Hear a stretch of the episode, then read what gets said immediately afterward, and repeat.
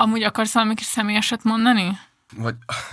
mind a négyhez van valamennyi Jó. ilyen személyes izém, de nem akarom nagyon elvinni. Csak az max ilyen empatizálós. Szóval, hogy... Jó, nem csak a felvezetésbe gondoltam. Ja, ja, ja. Valamit mondjunk, hogy miért érdekel ez minket, meg ilyesmi, vagy csak ilyen. Amúgy azt lehet mondani, hogy van a személyes motiváció is, Jó. hogy ezt, ezzel foglalkozunk meg. Meg hogy azért sikerült annyira jól belemélyedni, mert nekem van egy ilyen sötét múltam. Ja, nem, nem az. Nekem is. Ja, ja, ja. liberális. Ja, ja, hát igen. Bár a GM cikkben pont ez van, hogy valójában a liberális, ez csak hallgatólagosan, de azért elfogadja azt, amit a fasiszta mond. Igen. Na, bocsánat. Az az ember, aki azt mondja, hogy nincs különbség bal és jobb oldal között, az jobb oldali. Mi nem az ellenzék ellenzéke, hanem az ellenzék lelkiismerete szeretnék lenni. Megint úgy van, hogy olyan ember, aki nem cselekszik, állhat azon az állásponton, hogy az egész társadalom egy elvetendő valami. Amikor a kapitalizmus világmérdő bukására én sem látok rövid távol kilátást. Miért tetszik lábjegyzetelni a saját életét? Miért nem tetszik átélni? Miért csak reflektál?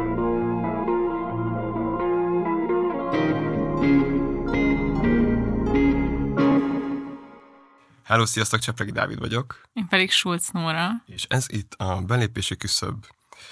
Most vagyunk az évad utolsó előtti adásának a kezdetén. A jelenlegi téma az egy kicsit ilyen rendhagyó lesz. Nem csak maga a téma rendhagyó, hanem maga az egész epizódnak a struktúrája is eltér az átlagostól, úgymond. Talán még emlékeztek, amikor a Meleg Attilával beszélgettünk, akkor volt egy ilyen érdekes mondata, hogy hát ő sem baloldaliként kezdte, hanem elemzett, elemzett, és aztán nem jött ki más.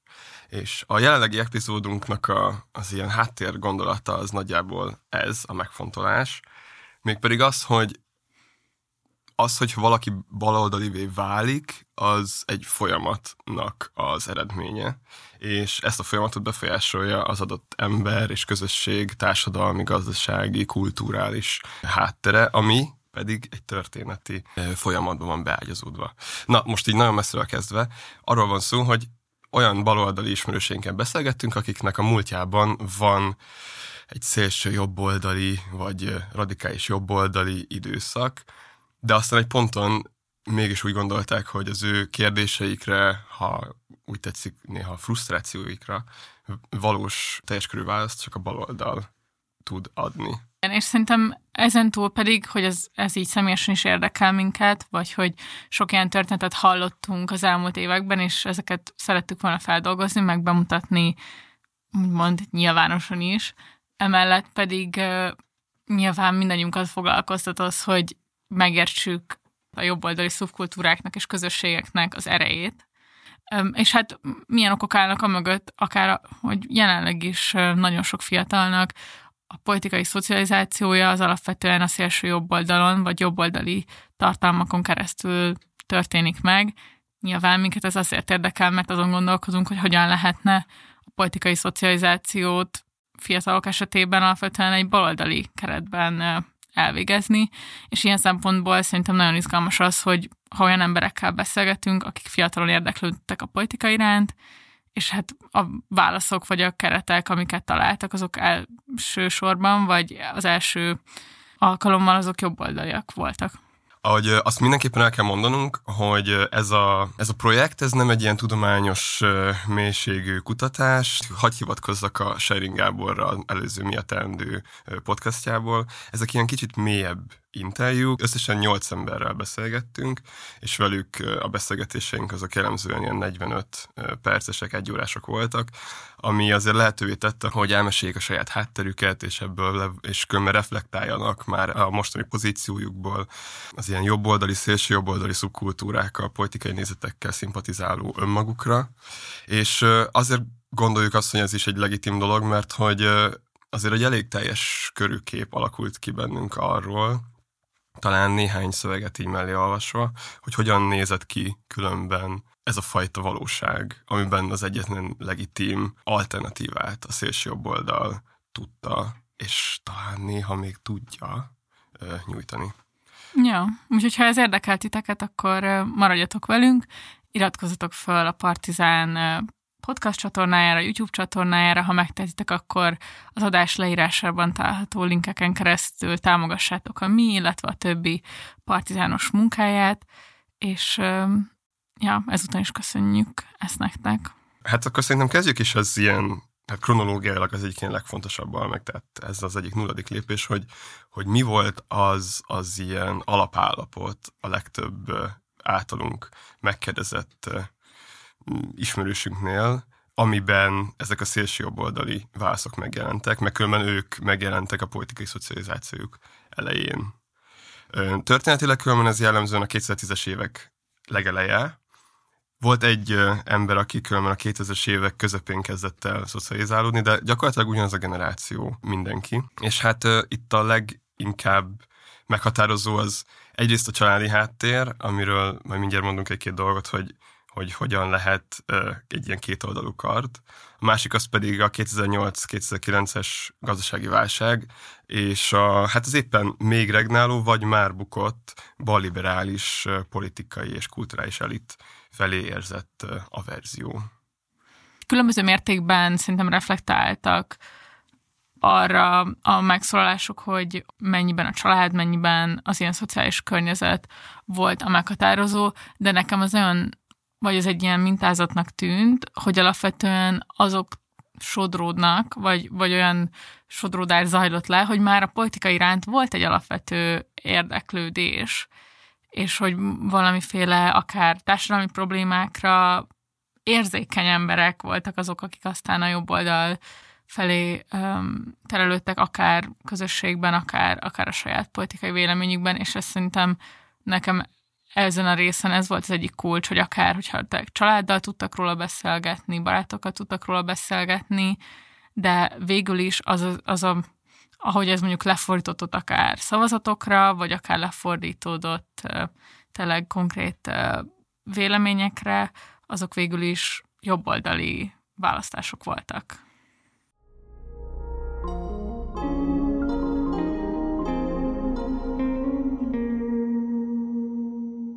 Számomra nagyon fontos volt, hogy a 2008-as, 2009-es gazdasági válság után azt láttam, hogy a Jobbiknak erőteljes a témában való kommunikációja, devizahitelesek kérdések, kilakoltatások, és emellett elég erős volt bennem nem csak a Fidesz, hanem az MSZP elleni protest is. Az MSZP-t sosem láttam olyan baloldali szereplőnek, ami mondjuk számomra pozitív lett volna, hiszen az a rossz kormányzás volt meg számomra velük való gondolkodásomban, vagy róluk való gondolkodásomban, és amikor elkezdtem így aktívan napi szinten politikával foglalkozni, akkor igazából egy szereplő sem volt számomra pozitív, a jobbik sem, és uh, rengeteg kritikám volt jobbikkal szemben. Ezeken azért tudtam túllendülni szerintem, mert nem láttam ellentétpárt. Hogyan mondtam, a jobbiknak nem a baloldal volt az ellentétpárja, hanem az, hogy ott volt a semmi. Szóval a jobbiknak a, a semmi volt az ellentéte, akkor nem a baloldal, nem volt számomra olyan alternatíva, amin el tudtam volna gondolkozni. Az LMP mm, az a fénykorában sem volt jelen vidéken, szombathelyen sem rendelkeztek erős szervezettel, még a Jobbik Vas megyének igazából minden részén jelen volt. A belépésemet a cselekvés és a nem cselekvés közötti választásnak éreztem. Nem az volt a kérdés, hogy a Jobbik vagy a baloldal, hanem az, hogy a Jobbik vagy a semmi. Emellett nyilván voltak olyan kezdeményezések, amikről hallottam, ott volt az LMP is, de vidéken az egyenlő volt a semmivel akkor is, amikor a fénykurukat élték, illetve ott volt az általad említett 4K is, de ők annyiban jelentek meg szombathelyen például, hogy matricáztak, és, talán a fű legalizálása mellett kampányoltak. Szóval róluk ennyit hallottam akkor tájt. Más kezdeményezésekről sem helyi szinten, sem országos szinten nem hallottam, amik a baloldaliságot akár csak gazdasági szinten képviselték volna. Ilyen szempontból az első és határozottan pozitív élményem az Botka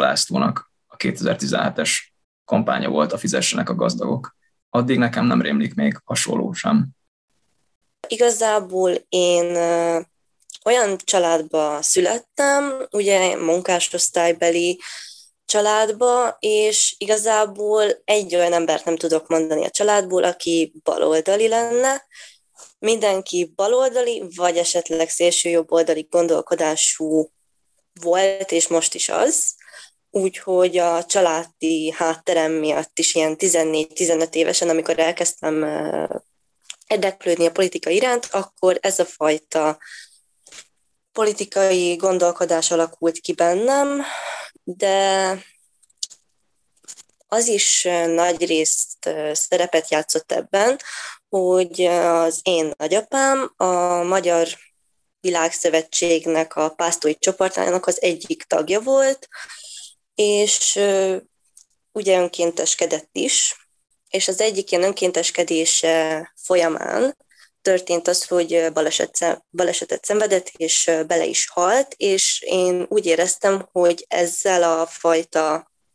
ahogy én, hogy én ezt tovább viszem az ő gondolkodását, ezzel valahogy őrzöm az emlékét, vagy hasonló, legalábbis egy darabig én ezt éreztem. Ez volt az egyik dolog, ami miatt ez kialakult bennem. A másik az, hogy egyébként ez a környezet, ahol én élek, ugyan Ugrád megyében, eléggé nagy az ellentét a romák és a magyarok között, és ez is valahogy hatással volt rám, és amilyen közegben és baráti társaságban voltam, az is valahogy ezt erősítette bennem, ezt a fajta szélsőjobboldali mm, identitást.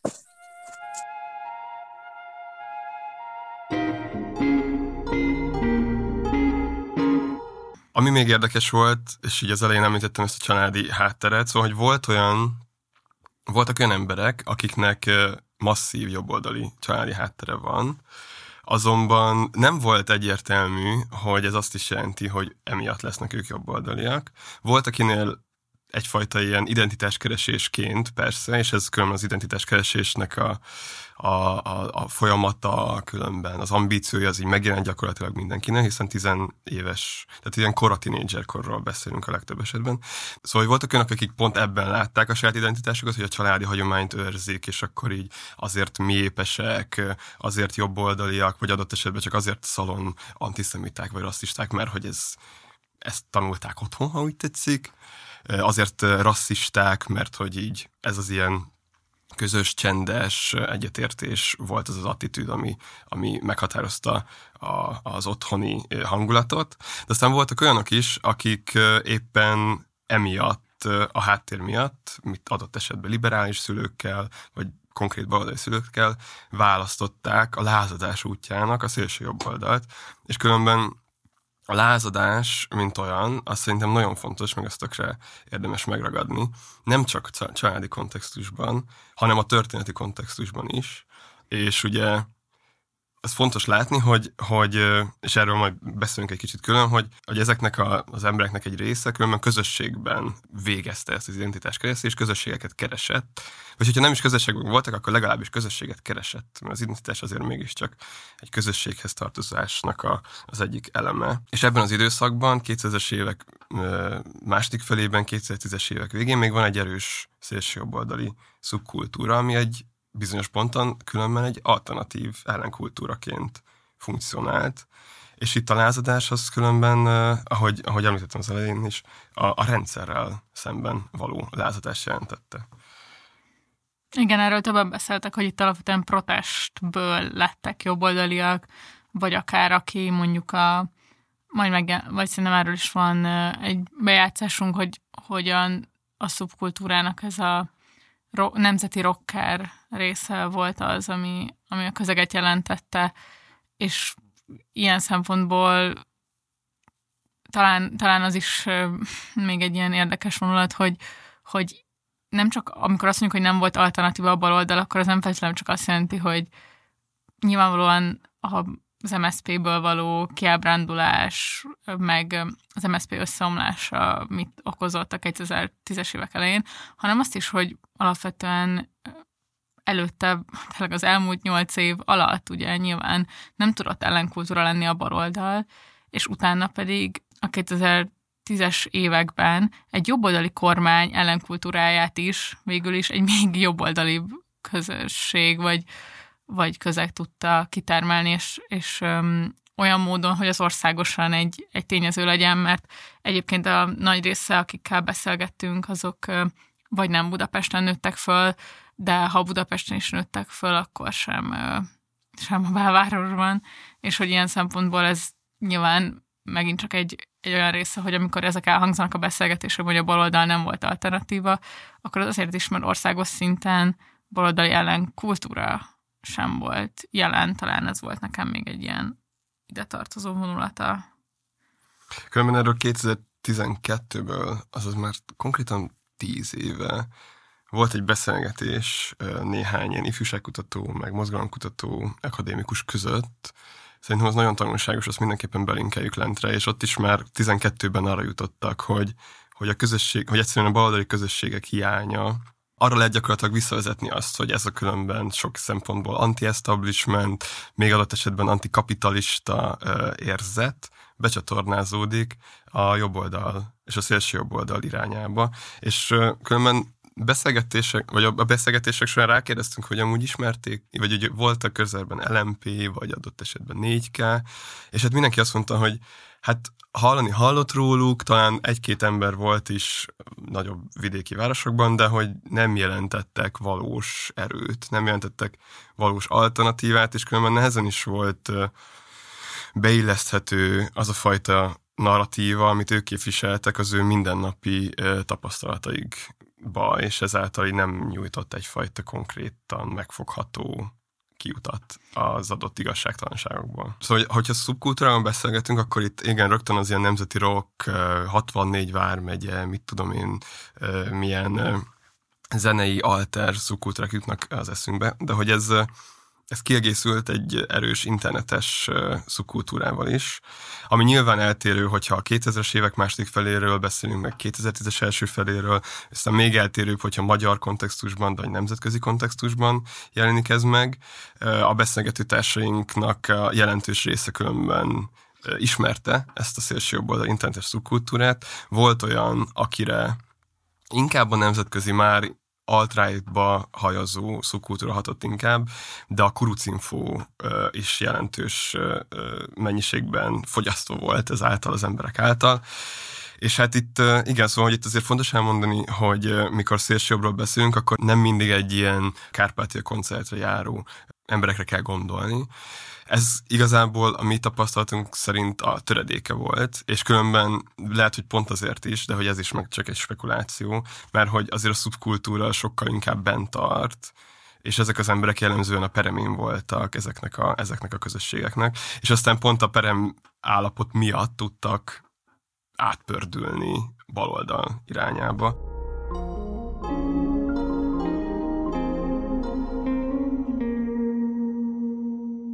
és egyébként ebben nagyon sokat szerintem hozzátett az ilyen zenei világ is. Az internet szerintem semmilyen szinten nem tett hozzá, az ilyen szintű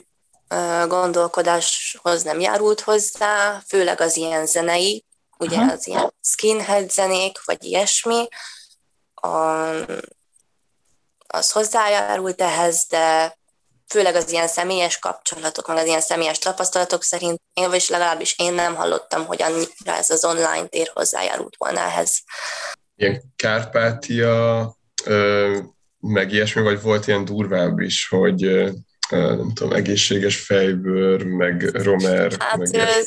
főleg Kárpátia. Aha. Igen. Én ugye ettől a szubkultúrától eléggé elütöttem, nem tartoztam sem a nemzeti rock kedvelői közé, sem öltözködési stílusban sem passzoltam abba a közegbe, hogyha um, ilyeneket szeretnénk vizsgálni. Alapvetően nem jelentett nehézséget um, a saját szervezetemen belül, nem volt ez egy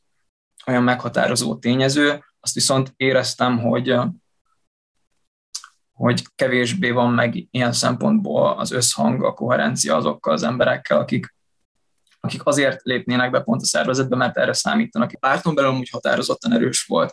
akár vezetőképzőkön, akár más rendezvényeken azért látszódott, hogy, hogy, hogy ez a nemzeti rocker vonal nagyon-nagyon erős volt, hozzám ez nem állt közel. És, és nyilván lehet azt mondani, hogy így a szervezetben, vagy a, a szervezet kultúrájába való beágyazódottságom az, az korlátozott volt, de sosem motivált igazán ez a része, inkább a politikai cselekvés része, úgyhogy engem konkrétan nem zavart, nem, nem ezért pörögtem ki a szervezetből. Amit én tudok, és sejtek, abból az jön le, hogy, hogy rengeteg féle motivációval rendelkező ember csoportosult egy helyen, és a Fidesz, illetve az MSP elleni protest, a nemzeti radikalizmus, illetve a hasonló nemzeti szimbolikák tartották egyben, illetve um, növelték a, a, a koherenciát így a szervezeten belül, de, de szerintem ami a, a legfőbb tényező volt, az, az a protest, és az, hogy, hogy látták a jobbikban a lehetőséget arra, hogy kormányváltó erő legyen, és egészen addig, amíg a jobbik egy váltópárti szerepet tudott felmutatni, vagy annak az esélyét hordozta magában, addig erős volt az összetartás, attól függetlenül, hogy ki melyik szárnyához tartozott a pártnak. Kiskoromban inkább a keresztanyámnak az első férje, ő is ilyen nagy hungarista uh-huh. figura, ilyen izé, házának az udvarában kint valami kőből ilyen nagy Magyarország kirakva, kibaszhatóan de néz ki. Uh, és, és ők, ő, ő, nagyon sok Kárpátiát hallgatott még kiskoromban, meg unokatesóm is emiatt, akivel nagyon közel voltam. De szüleim mondták, hogy nem mehetek, mert egyszer el akartam velük menni Kárpátia koncertre, és mondták, anya mondta, hogy az nincs az az Isten, hogy én Kárpátia koncertre valaha elmenjek. Így szerintem azért nem csúsztam úgy bele a szélső jobba, mert hogy anya nagyon, nagyon nem szereti a szélső jobbot, nagyon utálja, meg szakdogáját is belőlük meg mm. ő, ő, őt ez nagyon érdekli ez a téma, a jobboldali extrémizmus, és ő, ő minden minden ilyen próbálkozásomnál, amikor először tanultunk a nácikról, és azt mondtam, hogy hát úgy magasnak kéne lennem, és akkor ára lehetnék, akkor így mondta, hogy ezt meg ne halljon még egyszer. Azt a, uh-huh. uh, nem tudom, Fankaderit hallgattam kiskoromban sokat, arra emlékszem. De hogy, de hogy nagyon minimális kapcsolatom van ezzel a, ezzel a szélával. De hogy a flugos kurucinfót is pörgettem még régen. A, a, amikor voltak ezek a ezek a román, románok ellen elkövetett gyilkosságok, amikor az, az az időszak volt, amikor ott sok, sok feszültség volt, uh, akkor, akkor ez az, hogy ők azt kimondják azt, hogy cigány bűnözés, ez nekem így kurvára tetszett. És hogy találtad meg a kurucinfót? Hát erről itt mindenki beszél, fogalmam sincs már, hogy hogyan. Aha. Vagy lehet, hogy anya mondta egyszer, hogy ez így van és nagyon rossz, vagy nem tudom, vagy a suliban mondta valaki, vagy arról fogalmam sincs, de hogy így tudtam, hogy van egy ilyen egy ilyen nagyon jobbos sporter, és akkor arra ilyen csemegészgetni jártam, de hogy így ott is az volt, hogy nem tudom, volt a cigánybűnözés fül, ott nagyon sok mindent elolvastam, meg tolvakergetőkre is úgy találtam rá, hogy is dobon kerestem ilyen videókat, ilyen, mit tudom én, nagyon nyomorban élő uh-huh. romákról, akiket tudom én, akár bűnözésen kapnak, vagy ilyesmi. Uh, nem, arra nem emlékszem, hogy a milyen egyetértettem volna, azzal a dologgal, de hogy, de hogy azért pörgettem indokolatlanul sokat. 2013 környékén, gimi végén mentem vele nagyon a, az olyan internetkultúrába, mint főleg a Fortune, ugye Fortune, Reddit, akkor tájékezdett maga a politika, és um, érdekelni. Az ilyen uh, gamer kultúra, az, az így kulturálisan, ha, ha csak így benne voltál, akkor, akkor nagyon, majd ha picit mélyebben benne voltál, akkor nagyon uh, így tolódott jobbra, főleg ilyen Amerikából importált identitáspolitikai hülyeségeken. Amúgy az első ilyen erősebb dolog az, ami tényleg a 2015, akkor volt ugye a menekültválság, akkor volt az, hogy ilyen nagyon ilyen skizofrén helyzet alakul ki bennem, hogy alapvetően ugye bevándorló hátterű gyerek vagyok, ugye apukám révén, és akkor a, tehát a csapból is az uszítás folyt főleg, és tehát ugye engem is simán elkapott. Sok baráti körben én lettem a, az ilyen példa, migráns, menekült. Na, egész, tehát egész életemben megvolt az identitásom az így, az így kérdőjelezve, ugye a nevem miatt, származásom miatt, de tehát én alapvetően azért egy pesti gyerek vagyok, aki Pesten nőtt föl, aki, aki magyar, te, és, és magyar az anyukája, de hogy azért mindig volt egy ilyen megkérdőjelezés, és 2015-16 tájékán a, a főleg bejutok egyetemre, és a baráti köröm is olyan, akiknek én vagyok a ilyen példa, tudjátok, aki nem olyan, mint a, azok, akik fogják a gyereket és leugranak a sín elé migráns, hanem a tök jó, aki, aki nem le, lelövi Párizsba az embereket migráns, hanem, a, hanem aki ilyen tök jól ilyen izé, asszimilálódott és, és jó fej. Tehát mozgok ebbe a gamer kultúrába, de akkor szóval nem vagyok még így tudatosan, tehát nem vagyok tudatosan jobboldali, hogy hogy fogalmazzak. Ha megkérdezed, hogy mi vagyok, akkor így 18-19 évesen biztos azt mondom, hogy én centrista vagyok. 2015 nyara után mondanám azt, hogy így fejbe jobboldali vagyok, mert akkor az így adott egy ilyen politikai identitást, ami szerintem kéz a kézre volt azzal, hogy akkor így igazából magyarabb lehettem a magyaroknál, tehát hogy én így kevert származás vagyok, de aztán mégis a ti oldalatokon vagyok. Még uh, 2016-ban gyakorolt népszavazás, akkor simán elmentem, és haha, és én is nem már szavazok. Ez ugye nagyon jó identitás játék volt, tehát, tehát hogy így kigondolná, hogy pont én nem már szavazok, hogy, hogy tehát ha 2016-ban választás van, akkor simán valószínűleg jobbikra szavaztam volna. Igen, ilyen 12-13 évesen jött a valami hirtelen az az iklet, hogy így én akkor így vallásos leszek, és így akkor hát így elkezdtem misére járni, majd utána hittanra kezdtem el járni, a hittan tanárnő volt az, aki így Alapvetően mindig így a Fidesz lesz hozzá, alapvetően nagyon ilyen jobboldali nézeteket val, így szerinte így például a Henry Ford nemzetközi zsidója az teljesen valid, meg ajánlott különböző ilyen ö, ö, háttérodalmat, így a zsidók ilyen háttérulalmához, meg minden, meg akkor igazából tényleg az, hogy így, amikor így általános iskolásként rosszal se tudsz a világról, és akkor nézel Szaniszló Ferencet, akkor így nem tudod mivel debunkolni, ezért elhiszed. És így egy kicsit belekerültem egy ilyen összeesküvéses, háttérhatalmas mindsetbe, plusz erre még így rátett egy lapáttal, hogy ö, például így, amikor voltunk töri versenyen így ö, lakitelken, akkor kaptunk ilyen ajándékkönyveket, ami egy ilyen trianon verses kötet volt, és így ö, néhány verseny így tényleg így eltérsze, hogy így ilyen milyen szar már, hogy magyarunkat minket ö, mindenki elnyom, mindenki bántani akar, meg ki akarnak minket írtani,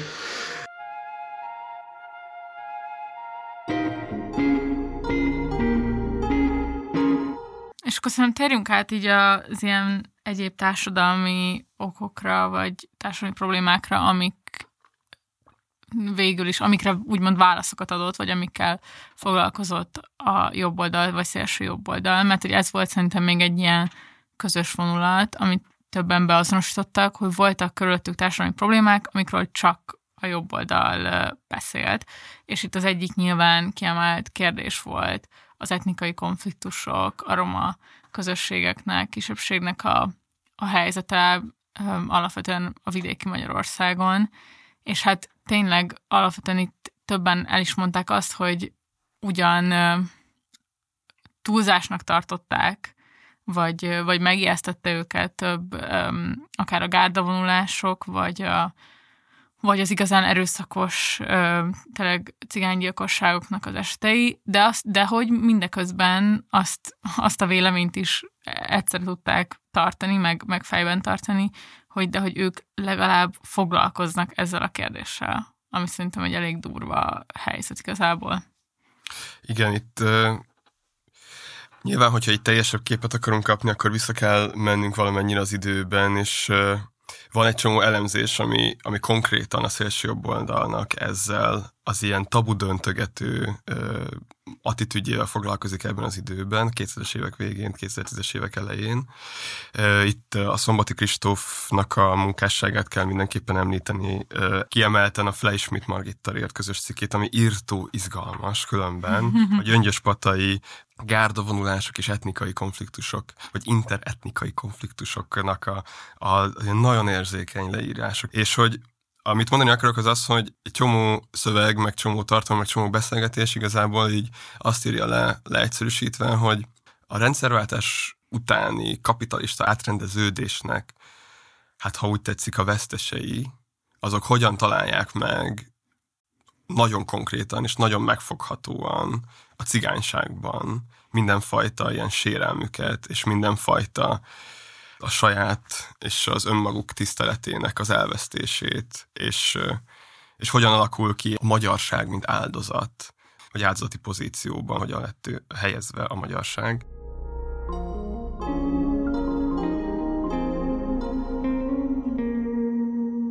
Igazából kettő elemét tudom így mondani annak, hogy így miért, nem tudom, így kacsintgattam így a szélső jobb felé. Az első ez az ilyen nemzeti öntudat, meg összetartozás, meg hogy így legyünk büszkék a magyarságunkra, és a másik, amit meg hát nagyon kicsit szégyellek, de hogy, hogy mondjam, egyébként meg így teljesen így megértek, az, az az, hogy így volt egy ilyen cigány ellenesség része is. Tökre Kalocsán így ja, az, is, az is egy olyan település, vagy olyan a szerkezete, hogy nem tudom, van egy egy ilyen nagyobb, hát azt nem mondanám igazából, hogy gettó, de hogy egy, egy olyan városrész, ahol igazából így laknak így a cigányok. Azt nem mondom, hogy így izét, a családi neveltetésből így rasszista voltam, de hogy egyébként meg az volt a tapasztalásom, hogy az ilyen, nem tudom, közbiztonsági konfliktusok, meg az ilyen devianciák, azok így alapvetően oda kötődnek, meg hogy így a cigányokhoz kötődnek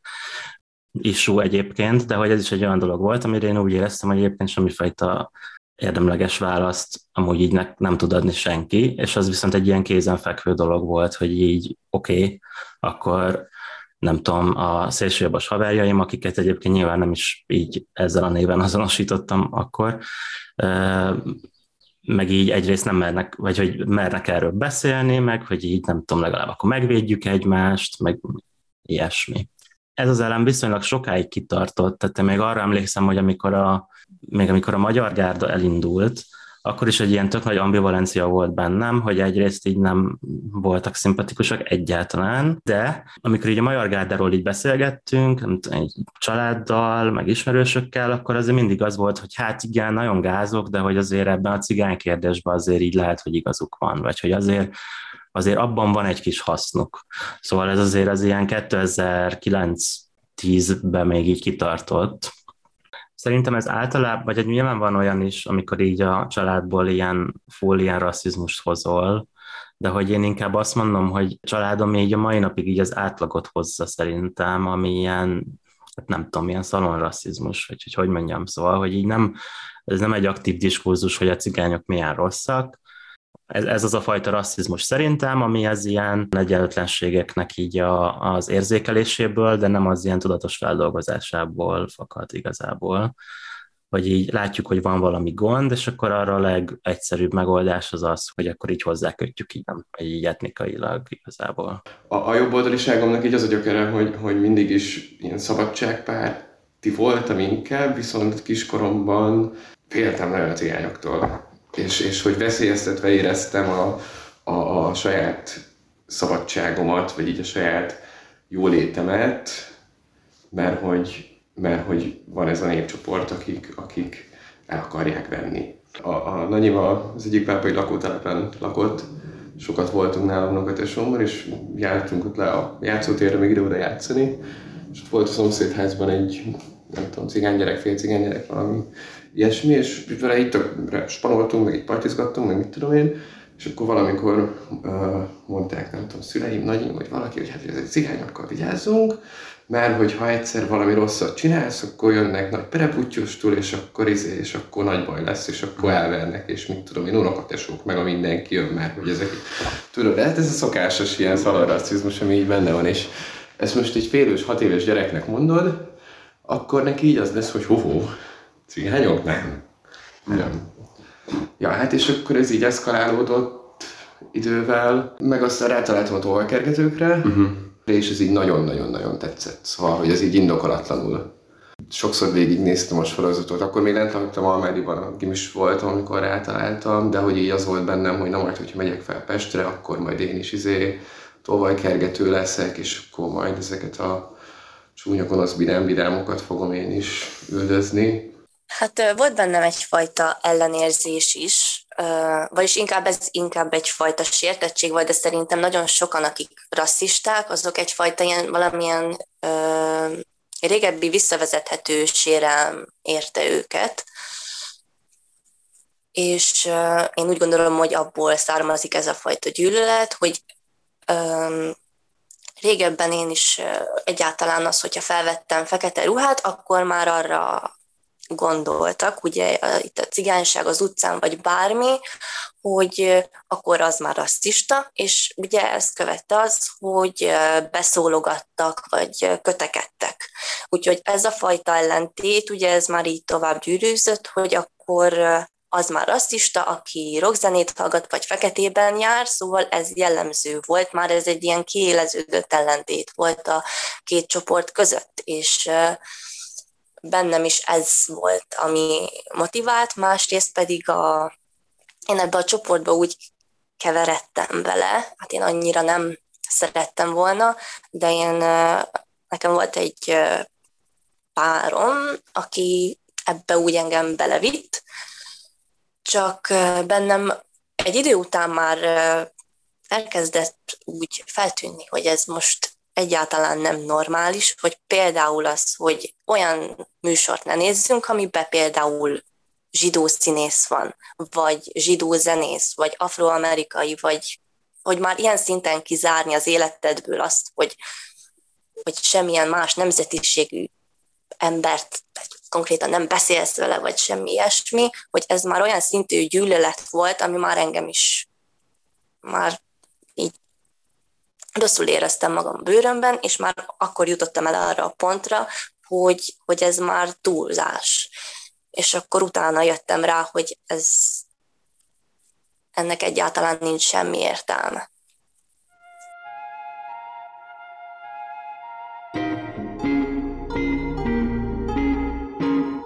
Sokszor így halljuk azt, hogy valójában van is egy ilyen mondás, hogy a, hogy a szélső jobboldal, vagy, ez a, vagy a nácizmus, azt hiszem ez így, a két világháború között ez így élt, hogy a nácizmus az a szegény ember szocializmusa.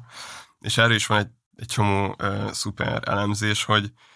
hogy a nácizmus az nem tart igényt igazából az abstrakcióra, amikor a rendszert kritizálja, hanem nagyon konkrét dolgokat akar hallani. És nagyon, rá, nagyon, nagyon rá akar mutatni arra, hogy ki az ellenség. És hogy van ez egészben egy ilyen rendszerkritikusság, de hogy nem akar tovább menni azon, amit amúgy lát, és amit meg tud fogni, és amit tapasztalt. És akkor így a cigány gyűlölet és a romákkal szembeni ellenszenv különben tényleg így ennek az ilyen tökéletes példája. Ez... A zsidókkal szembeni, ugye talán, talán a rendszerkritikus része a... Igen, igen, igen. A rendszerkritikus része az első jobb oldalnak inkább a, a zsidó összeesküvés elméletekben látszik. Azért igen. szerintem a, a cigánysággal kapcsolatos megnyilvánulások azok tényleg még ennél ilyen sokkal zsigeribb élményekben nyúlnak bele. Amit végül is szerintem amikor úgymond a baloldali fordulata pedig bekövetkezik ezeknek az emberekkel, ezeknek az embereknek, akkor a közös motivum aztán az, az arra való rátekintés, hogy itt valójában a gazdasági különbségek és a, és alapvetően a szegénység az, ami a problémáknak a gyökere, és az ezzel való szembesülés volt végül is szerintem több ponton egy ilyen katalizátora annak, hogy tehát, hogy pont a, valahogy a túltolása a, úgymond a, az etnikai gyűlöletnek, amit tapasztaltak többen, az volt az, ami utána ráébresztette őket, hogy, hogy itt inkább a gazdasági tényezőket kellene, meg a társadalmi tényezőket megvizsgálni, ami szintén ugye nyilván egy érdekes dolog, hogy, hogy végül is ezek, ezek a, az értelmezések mennyire nem voltak felkínálva, tehát hogy mi korábban a, mondjuk a a balliberális kormányzatok mindig esélyegyelőségről mm. beszéltek, ahelyett, hogy mondjuk újraelosztásról beszéltek volna, a 2000-es években, tehát hogy ez a fajta ilyen gazdasági újraelosztásról, meg ilyen típusú intézkedésekről való nyelvezet nagyon sokaknak sokkal később válik elérhetővé, jellemzően aztán végül is online balos platformokon yeah. keresztül, de hogy ezt, ezt a fajta ilyen problémát beazonosították, csak nem biztos, hogy elérhető volt rá rögtön a, a nyelvezet, hogy hogyan lehetne kezelni, vagy mit lehetne kezdeni vele. Szerintem ez is még tök volt. Akkor még beszélünk egy kicsit szerintem arról, ami szintén a célja volt ezeknek az interjúknak, vagy beszélgetéseknek, ami az, hogy így megértsük alapvetően azt, hogy hogyan reflektálnak a saját jobboldali múltjukra azok, akik ezt meghaladták, és milyen tényezőket tudtak beazonosítani abban, hogy, hogy ők váltani tudtak, vagy fejlődni, vagy változni, és az is, hogy mi volt az, ami ezt a változást végül a baloldal irányába mozdította el, mert ez sem evidens egyébként, tehát hogy egy szélső jobboldali aztán baloldali lesz, a népszerű patkó elméletek ellenére nem feltétlenül ez a vajta váltása a legjellemzőbb. És akkor erre is van néhány példa, amiben szerintem így talán ami többször előjött, az az volt, hogy, hogy ha a mainstream kultúrának alapvetően a megbélyegzés a válasza egyedül a fiatalkori szélsőjobboldaliságra, vagy a fiatalkori rasszizmusra, vagy az elzárkózás, vagy hogyha nincsen materiális segítség, akkor azok tök tragikus dolgokba tudnak torkolani. Erről is van egy, egy, hát egy elég extrém példa, de van egy bejátszásunk majd, illetve, hogy enyhébb esetekben is egyszerűen a, az ilyen stigmatizáció, tehát, hogy az elfordulás és a megbélyegzés azok végül is többen azt látták maguk körül a jobboldali ismerőségen, akik jobboldaliak maradtak, hogy ez volt talán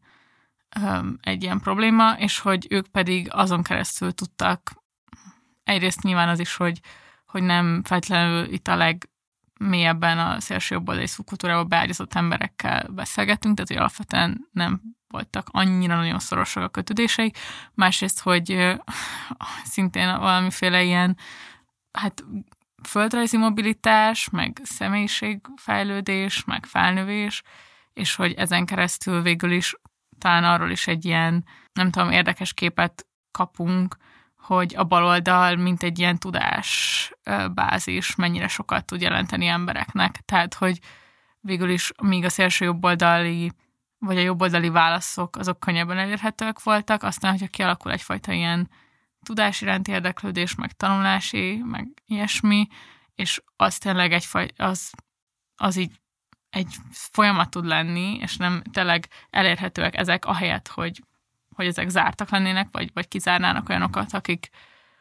akik uh, szélsőjobboldali háttérben rendelkeznek, akkor ezek nagyon sokat tudnak segíteni, és hogy ilyen szempontból tényleg akár én se értékeltem annyira az ilyen nyilvánosan elérhető balos platformokat ilyen szempontból, mint értékelem most, miután ezek a beszélgetések voltak. Az olyan típusú cikkek, meg tartalmak, amik mondjuk a mércén, meg a partizánom, meg néhány helyen még elérhetőek, voltak akár az én ilyen tínédzser koromban is, azok tényleg olyan szempontból nagyon értékesek, hogy elérhetőek voltak, tehát hogy nem tudtak kizárni, nem tudtak ilyen szempontból lezárni ezek előtt az emberek előtt, hiszen az a lényegük, hogy nyilvánosak. Úgyhogy szerintem ez is egy ilyen tök fontos tanulság, hogy sokszor a nyilvánosság ereje az, az nagyon fontos ebben, és nyilván bele lehetne menni részletekbe, hogy azért mondjuk moralizáló tartalmak is egyébként sokszor megjelentek ezeken a platformokon, de hogy talán azért nem ez volt a, a többsége, és ez tök fontos.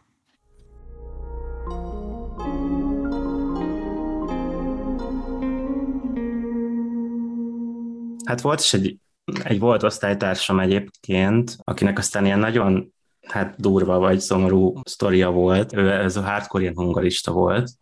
és így próbált engem bevinni ebbe a közegbe, ami szerencsére egyébként nem sikerült neki, de hogy ő például egy ilyen, nem tudom, egy ilyen referenciapont volt, akivel így akkoriban sokat lógtam, és hogy egyébként ez a srác volt az, aki aztán az így az országos médiát is megjárta, ki ott egy börtönben van, és így egész konkrétan azért, mert a barátnőjét ezt így bedragozva megölte, és egy keresztet vésett bele konkrétan a hátába. És hogy ez a srác egyébként ugye általános iskolában ismertem, és őnek így nem tudom, még általános iskola alsó tagozatban meghalt az anyukája, és hogy, hogy így kb. így tök jól így végig lehetett követni, hogy így hogy így veszik el, meg így a nevelő apukájával így nem volt jóba, és hogy így hogyan sodródik bele ebbe az egészbe, és hogy így utólag egy ilyen, hát egy ilyen nagyon szomorú sztori, meg hát nyilván barátnője így sokkal rosszabbul jár, de hogy azért, szóval hogy szerintem e-, e-, ezt így tökre így lehetett látni, hogy, hogy sodródik így valaki idáig, úgy, hogy vagy azért, mert hogy igazából így nem kap semmi segítséget, meg hogy így senki nem figyel rá oda, szóval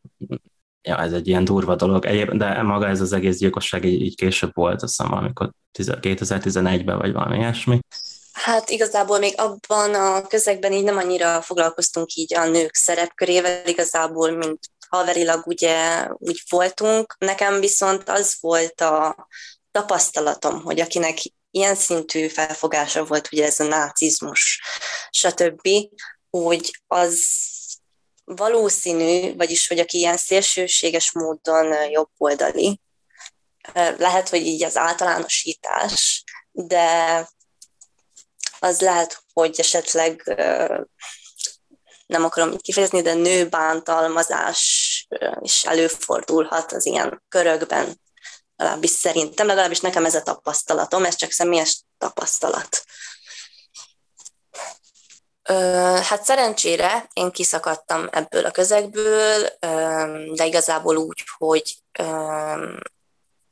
ebből a úgymond mérgező kapcsolatból én kiléptem, ennek így vége lett, és akkor utána már, hát én Pesten laktam egy darabig, és utána én hazaköltöztem, kialakult ez a vírushelyzet is, amikor én hazaköltöztem, aztán gyárban kezdtem el dolgozni, és akkor jött nekem ez a gondolkodásmód, akkor kezdtem el partizánt nézni, akkor volt több ilyen történet, ilyen a munkanélküliségről is több embert hallottam, hogy azért és rájöttem, hogy ez sokkal nagyobb és fontosabb probléma, mint hogy az, hogy ki milyen bőrszínű, vagy ki milyen nemzetiségű, ennél sokkal nagyobb problémák vannak, mint például az, hogy ki hogy tud megélni, nem talál munkát, vagy az, hogy a gyárban éppen hogy bánnak az emberekkel, ezek sokkal fontosabb problémának bizonyultak, mint hogy az, hogy ki milyen bőrszínű. Úgyhogy én akkor kezdtem el végül így úgymond balra menni. A kötelező túlórák, az, hogy egyáltalán, hogy láttam, hogy milyen szinten már ki vannak készülve azok az emberek, akik ott dolgoznak, hogy hogy megviseli őket, és hogy hogy ki vannak használva, és az, hogy a vírus helyzet, amikor ugye ez jött, hogy addig ugye jó volt a dolgozó, ameddig ő dolgozott, sikerült ugye hasznot húzni belőle, de amikor már kellett volna bármilyen segítséget adni, akkor már konkrétan volt olyan, amit hallottam, mint például bolti dolgozók, hogy táppénzre kényszerült, és utána ugye a vírus miatt, mert elkapta a koronavírust, és utána kirúgták azért, mert egy hónapig táppénzem volt, mert még szövődmény is volt. Például ez is hozzájárult ez, hogy addig jó az ember, ameddig kizsákmányolják, utána viszont semmilyen segítséget nem ad sem az állam, sem a cég. Hát én úgy gondolom, hogy ez egy fajta személyfejlődés volt részemről, és sokkal nyitottabbnak és így kiegyensúlyozottabbnak is érzem magam. Nem érzem magam annyira korlátozottnak, mint akkor, és én úgy gondolom, hogy sok ilyen fiatal utána végül is rájön. Lehet, hogy ez egyébként egy részről, akik ilyen ebbe az irányba mennek, ez egyfajta lázadás náluk, és polgárpukkasztás. Elkezdtem így akkor több ilyen baloldali oldalt olvasni, mint mondjuk akkor még kettős mérce, meg, meg így akkor így kezdtem jobban utána olvasni. Jó, még így akkor főleg azokat a könyveket tudtam olvasni, amiket könyvtárból kiselejteztek, de amikor így elkezdtem így Marxnak néhány rövidebb munkáit, meg Lenint olvasni, mert így Lenin egy fokkal érthetőbben foglalt össze mindent, akkor így kezdtem rájönni így egy kicsit így az összefüggésekre így a világban, meg, meg így a, hogy milyen szerepe van a gazdaságnak, meg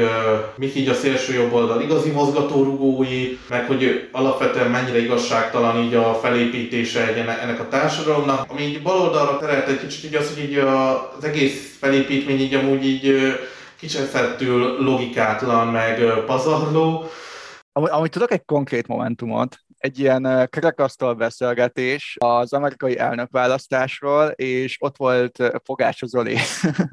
aki, tehát, hogy fogalmam se volt, hogy ki Fogács Zoli, de hogy akkor ő ott beszélt, és szerintem utána kezdtem el jobban utána nézni, hogy tehát egyetlen miért van bevándorlás, miért vannak válságok a világban, miért, vannak, miért van szegénység a világban, és akkor így graduálisan tehát eljutottam oda, hogy, hogy egy antikapitalista baloldali lettem.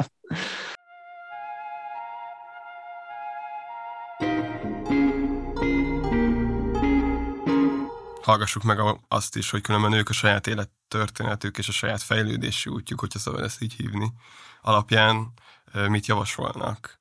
Hát most már különben maguknak, a baloldalnak, annak érdekében, hogy az ilyen útkereső, identitáskereső fiataloknak ne kelljen bejárniuk ugyanazt az utat, mint amit nekik, hanem hogy lehetőleg minél hamarabb találkozzanak baloldallal, baloldali közösségekkel, gondolattal, stb. Nem jó az, amikor ilyen morális, meg ilyen erkölcsi vonalra visszük szerintem el mondjuk a cigányságnak a kérdését, hogy így, ha jó ember vagy, akkor tudom, befogadó vagy, ha meg rossz ember vagy, akkor meg rasszista vagy,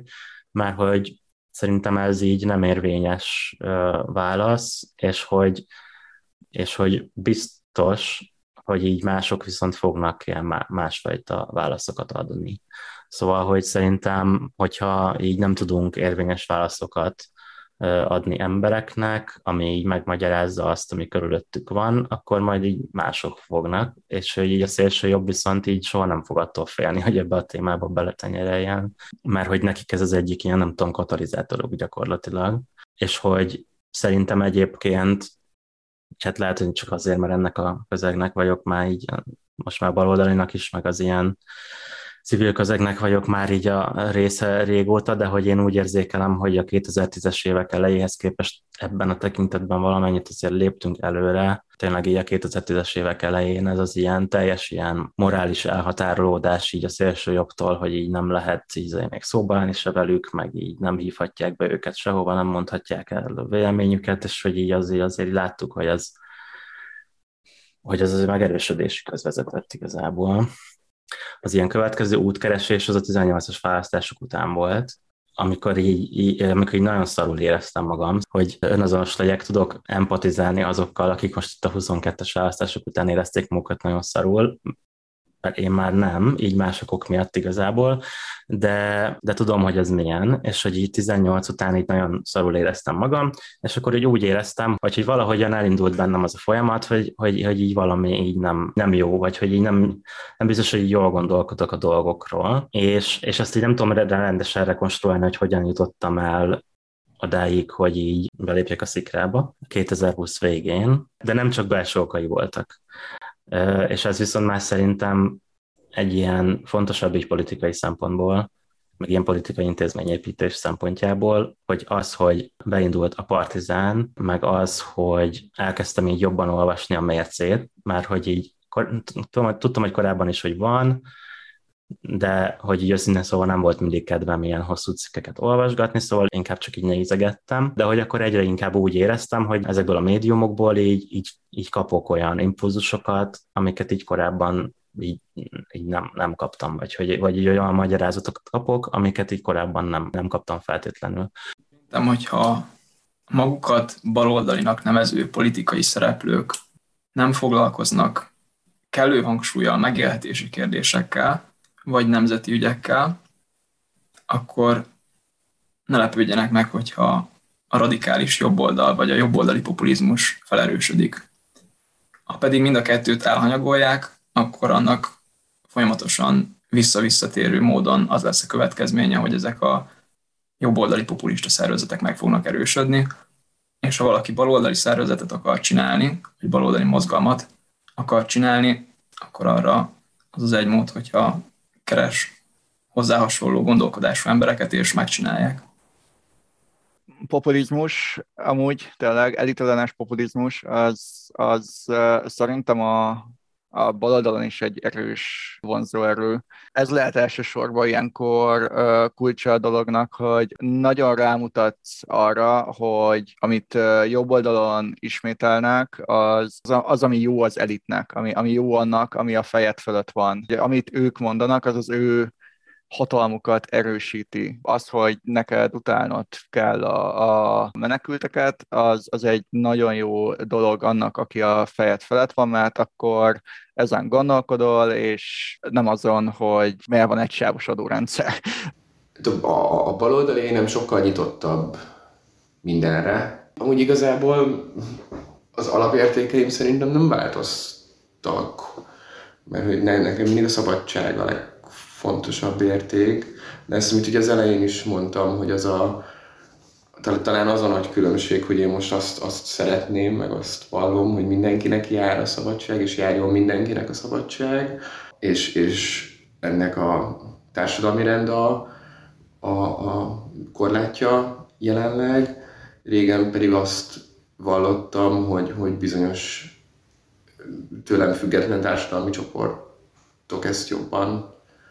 jobban meghatározzák, vagy lekorlátozzák.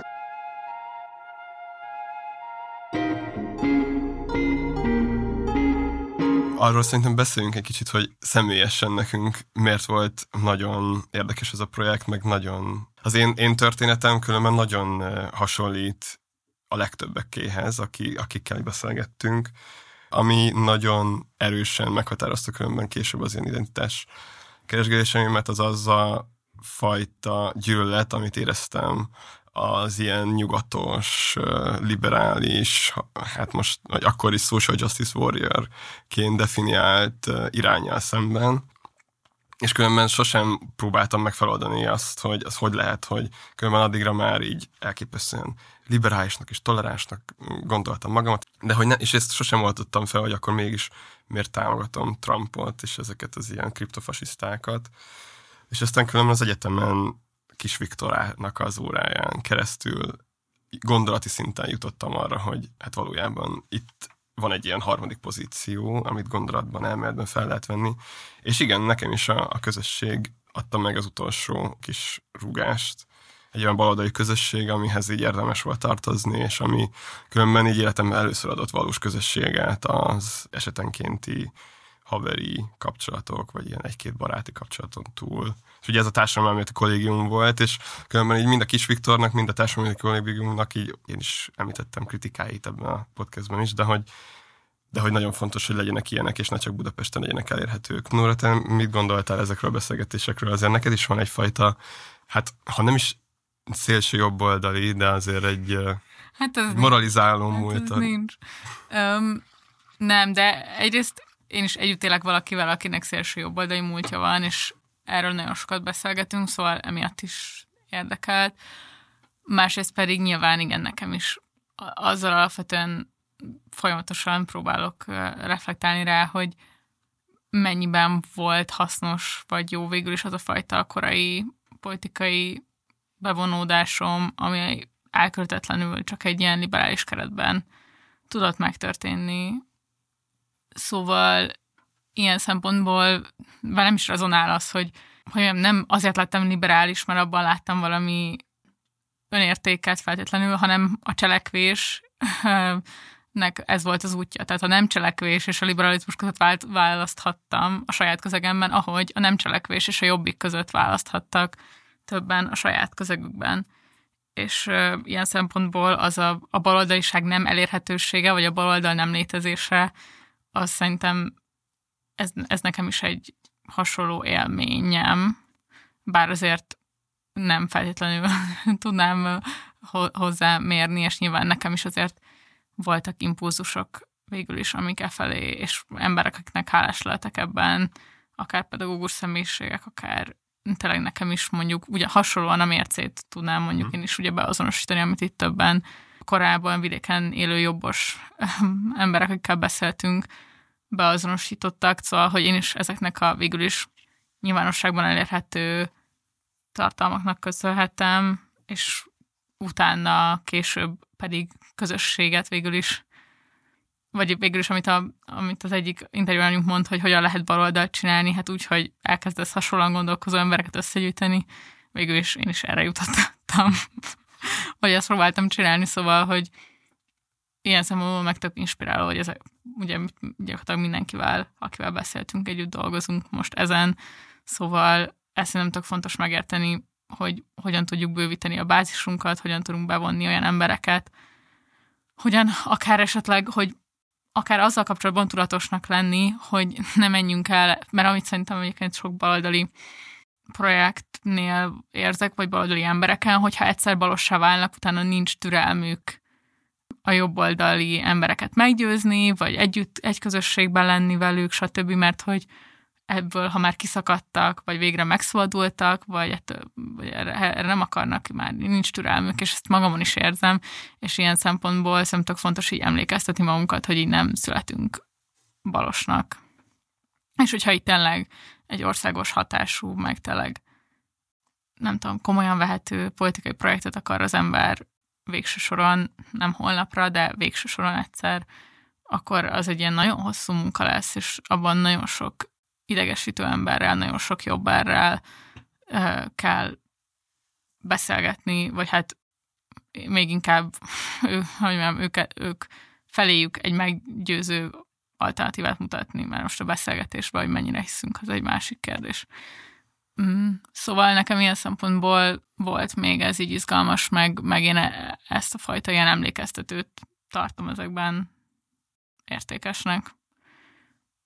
meg az, hogy tényleg, hogy sokan esetleg, amikor balosok lettek, vagy elkezdődött ez, nem voltak készen, hanem találtak egy közösséget, amiben aztán még többet tanulhattak,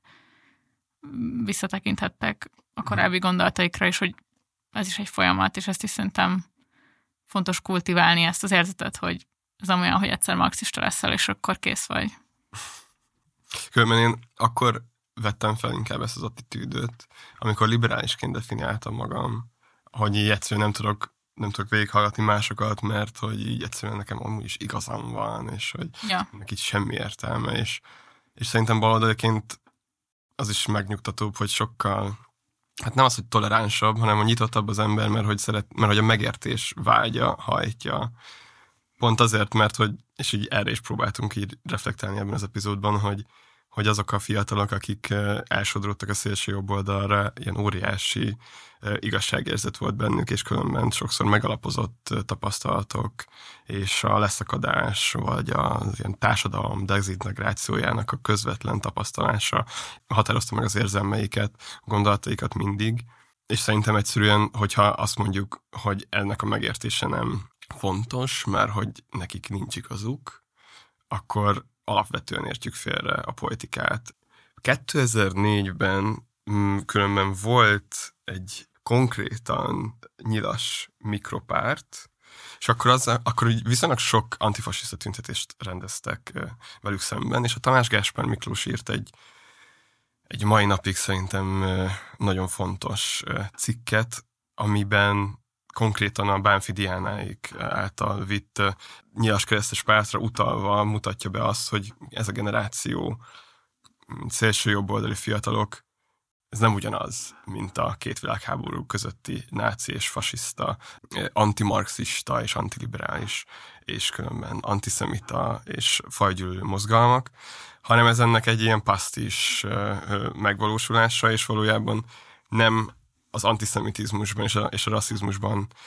kell keresnünk a választ. Itt nem egyfajta történelmi hagyomány továbbvitele van, vagy egy nem, nem pontosabban nem egy történeti mozgalom továbbvitele történik, hanem, hanem éppen az, amire utaltunk mi is, hogy ez egy konkrét generáció konkrét tapasztalatai csatornázódnak be egy amúgy nagyon könnyen elérhető szimbólumrendszerbe. És igen, akikről beszélünk, nyilvánvaló az, az a rendszerváltás utáni fiatal generáció, aki így ráeszmél arra, hogy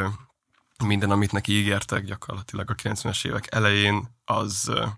az nem történt meg. És hogy tele van ellentmondásokkal, tele van önbecsapásokkal és hazugsággal az akkori politikai elitnek a mindennapi narratívája, és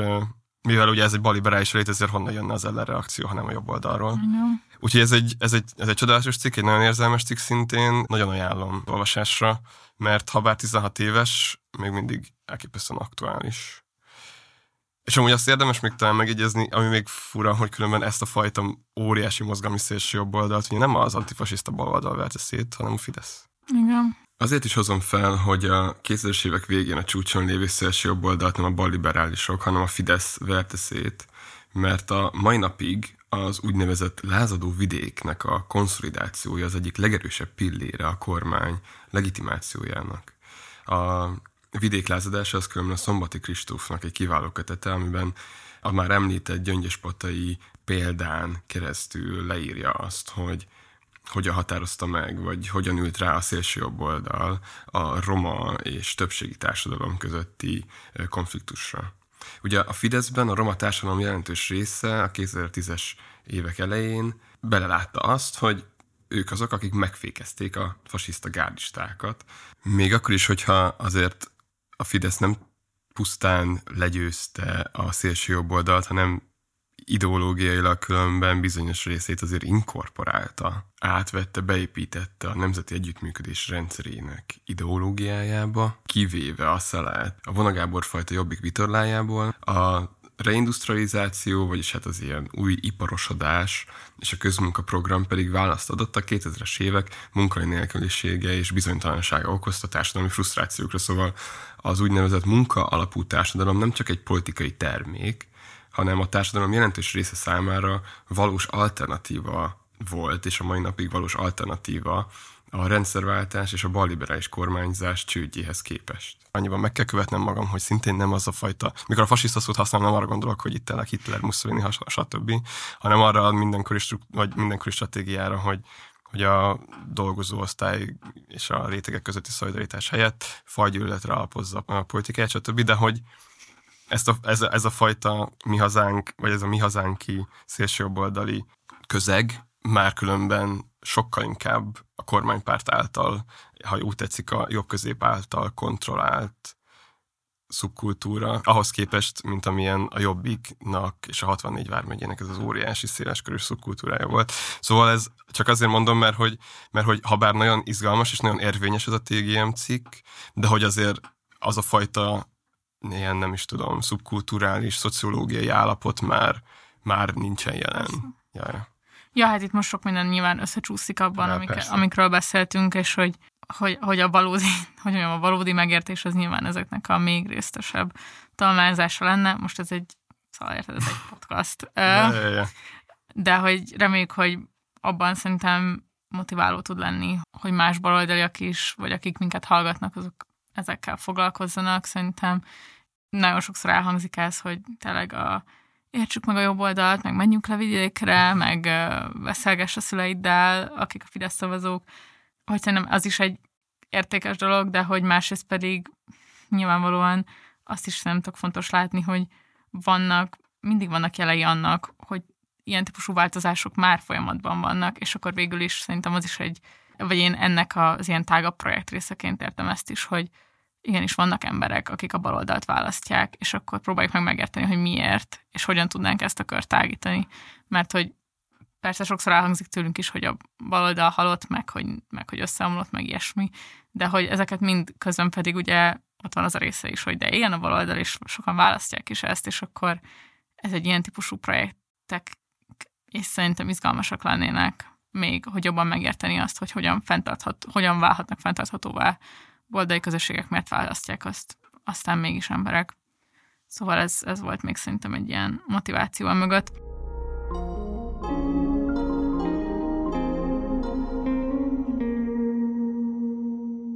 És akkor köszönjük ezúton is az összes uh,